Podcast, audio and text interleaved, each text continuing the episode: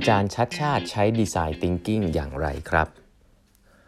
สวัสดีครับ ท่านผู้ฟังทุกท่านยินดีต้อนรับเข้าสู่ 8บรรทัดครึ่งพอดแคสต์สาระดีๆสำหรับคนทำงานที่ไม่ค่อยมีเวลาเช่นคุณนะครับ อยู่กับผม ต้องกวีวุฒิเจ้าของเพจ8บรรทัดครึ่งนะฮะครั้งนี้เป็น EP ที่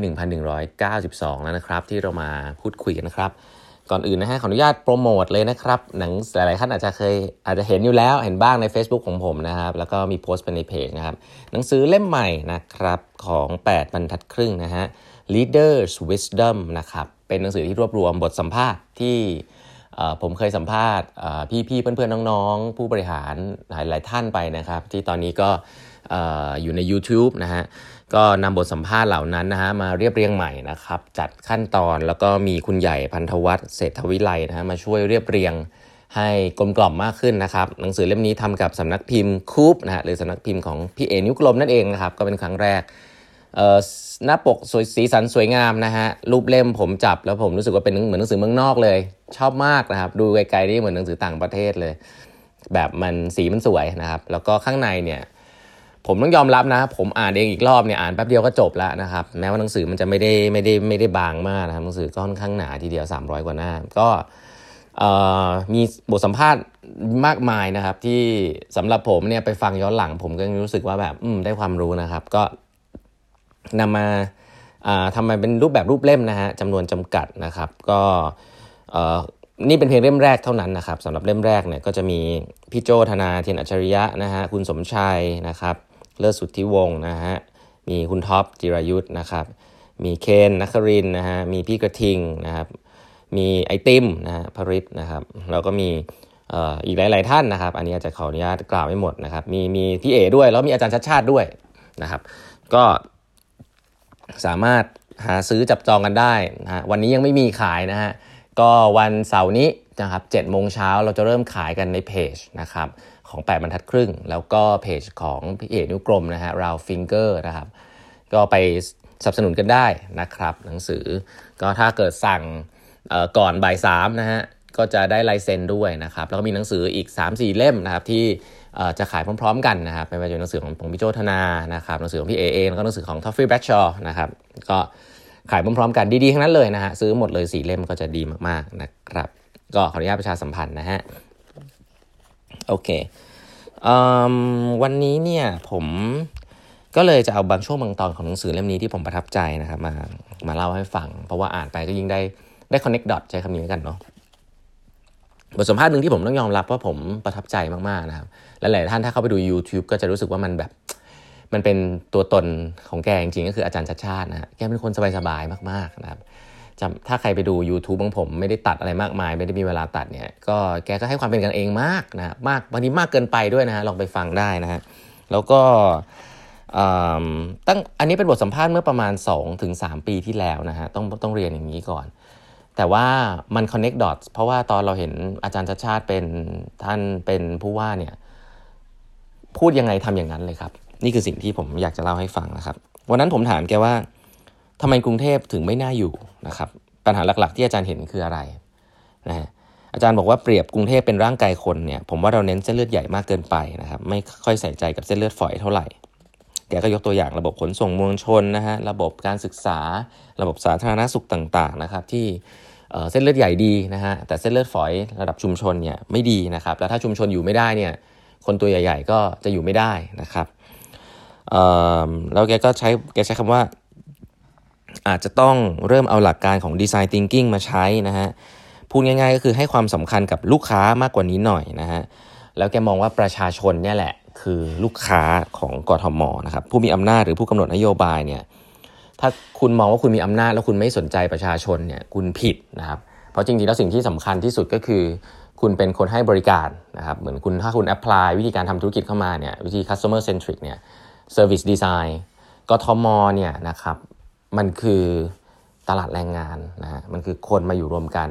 เพราะฉะนั้นคุณเซิร์ฟประชาชนนะครับประชาชนเป็นลูกค้านี่คือหลักการที่อาจารย์ชัดชาติพูดไว้ตั้งแต่วันนั้นนะครับ แล้วก็ไม่ใช่เน้นแต่โครงการใหญ่นะฮะแล้วก็ปล่อยให้เส้นเลือดฝอยมันไม่ดีนะครับผมก็เลยถามว่าแล้วถ้าเอาหลักการดีไซน์ทิงกิ้งมาจับกับเรื่องนี้เนี่ยคนกลุ่มแรก ๆ ที่อาจารย์อยากช่วยคือคนกลุ่มไหนนะครับอาจารย์ตอบว่าคนที่ต้องการความช่วยเหลือก่อนเลยคือคนกลุ่มเปราะบางนะครับ คนตัวเล็กตัวน้อยนะฮะ แล้วก็ในชุมชนต่างๆ ที่พูดถึงนะครับแล้วก็จะเห็นว่านโยบายของอาจารย์เนี่ยก็เน้นเรื่องนี้มากนะครับแกว่าผมว่าเนี่ยเราต้องลงไปดูชุมชน ต้องช่วยเสริมพลังคนตัวเล็กนะฮะเชื่อว่าถ้าชุมชนมีคุณภาพชีวิตที่ดีขึ้นนะครับรถเมย์ดีขึ้น คนหันมาใช้รถเมย์มากขึ้นรถจะติดน้อยลง โดยอัตโนมัติเส้นเลือดฝอยเนี่ยเป็นสิ่งที่จะทำให้เกิดขึ้นได้นะครับ อันหนึ่งซึ่งมีการพูดคุยนะครับแล้วก็เห็นชัดเจนนะครับก็คือว่า แล้วอาจารย์มองยังไงบ้างนะครับ แกใช้คำว่า empathy นะ empathy เอ็มพัตตีคืออะไร แกบอกว่าเอ็มพัตตีก็คือการพยายามทำความเข้าอกเข้าใจนะครับ แล้วก็สิ่งหนึ่งซึ่งอาจารย์ทำมาโดยตลอดนะครับ ในการที่เวลามีปัญหาเราไม่เข้าใจเนี่ยก็คือการที่ลงพื้นที่นะครับลงพื้นที่ไปสัมผัสกับปัญหานะใช้ว่าสัมผัสนะตั้งแต่เป็นรัฐมนตรีว่าการกระทรวงคมนาคมคมนาคมเนี่ยภาพที่เราเห็นภาพหนึ่งนอกจากภาพที่แกถือถุงข้าวแกงเนี่ยก็คือ เป็นภาพที่รัฐมนตรีคนหนึ่งเนี่ยขึ้นรถเมย์นะครับ แล้วผมว่าตอนนั้นเนี่ยภาพจริง ๆ ที่คนส่วนใหญ่มองก็คือว่าเป็นคนสร้างภาพนะสร้างภาพโอ้ออกมาเดินอะไรอย่างนี้นะครับ แล้วผมว่าข่าวก็คงไม่ให้ความสำคัญอะไรมากนะตอนนั้นก็ผ่านไปนะรัฐมนตรีโลกลืมนะช่วงนั้นแกบอกแกเป็นรัฐมนตรีโลกลืม แต่แกบอกว่าแกทำอย่างนั้นบ่อยมากนะครับแกทำงานตลอดนะเป็นนิสัยของแกสิ่งที่ผม connect dot ก็คือว่าวันนี้ทุกวันนี้ที่เราเห็นเนี่ยนะครับ ก็คือ แกก็ทำสิ่งนั้นทุกวันนะครับลงพื้นที่ทุกวันนะครับน้อยมากที่จะเห็นว่านั่งประชุมนั่งโต๊ะเนาะซึ่งไม่ได้ผิดนะ แต่ว่าถ้าเราอยากให้ผู้นำนะอยากให้ไม่ใช่ผู้นำอยากให้ผู้ร่วมงานเราเนี่ยมีความใส่ใจกับประชาชนเนี่ยการใส่ใจเนี่ยมันไม่ได้นั่งอยู่ในห้องประชุม แล้วก็รอรับรายงานนะผู้บริหารเมืองไทยเป็นงี้เยอะนะฮะคือพูดอย่างหนึ่งแต่ว่า action ก็คือนั่งรอ powerpoint ลูกน้องนะครับแล้วก็เถียงกันในห้องนั่นแหละลูกน้องอยู่หน้างานเห็นปัญหาเยอะแยะ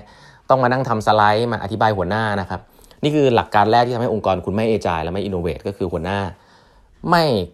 ไม่เข้าใจปัญหาและไม่รู้ตัวว่าตัวเองไม่เข้าใจปัญหานะฮะแล้วก็ลูกน้องก็จะเซ็งมากก็ต้องมานั่งทำ powerpoint ทำอะไรเงี้ยซึ่งผมว่า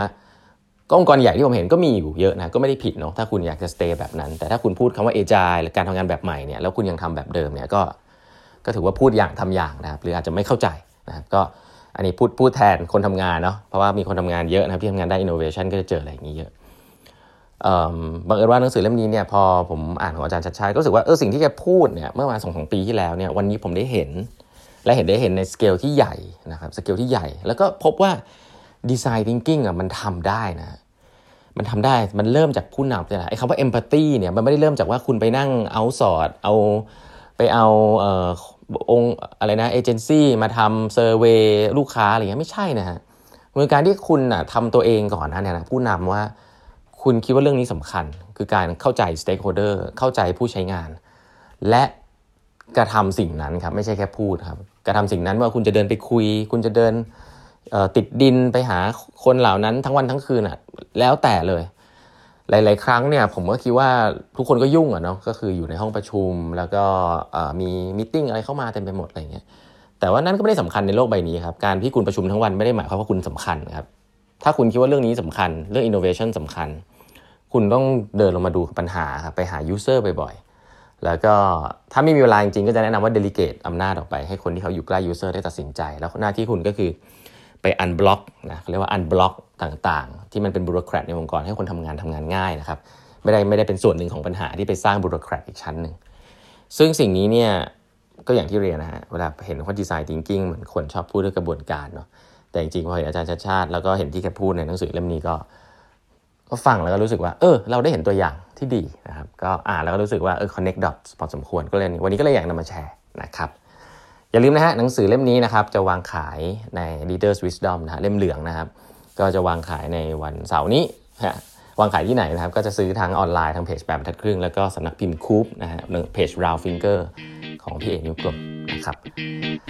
วันนี้เวลาหมดแล้วนะฮะฝากกด subscribe แปดบรรทัดครึ่ง podcast นะครับ แล้วพบกันใหม่วันพรุ่งนี้ครับ สวัสดีครับ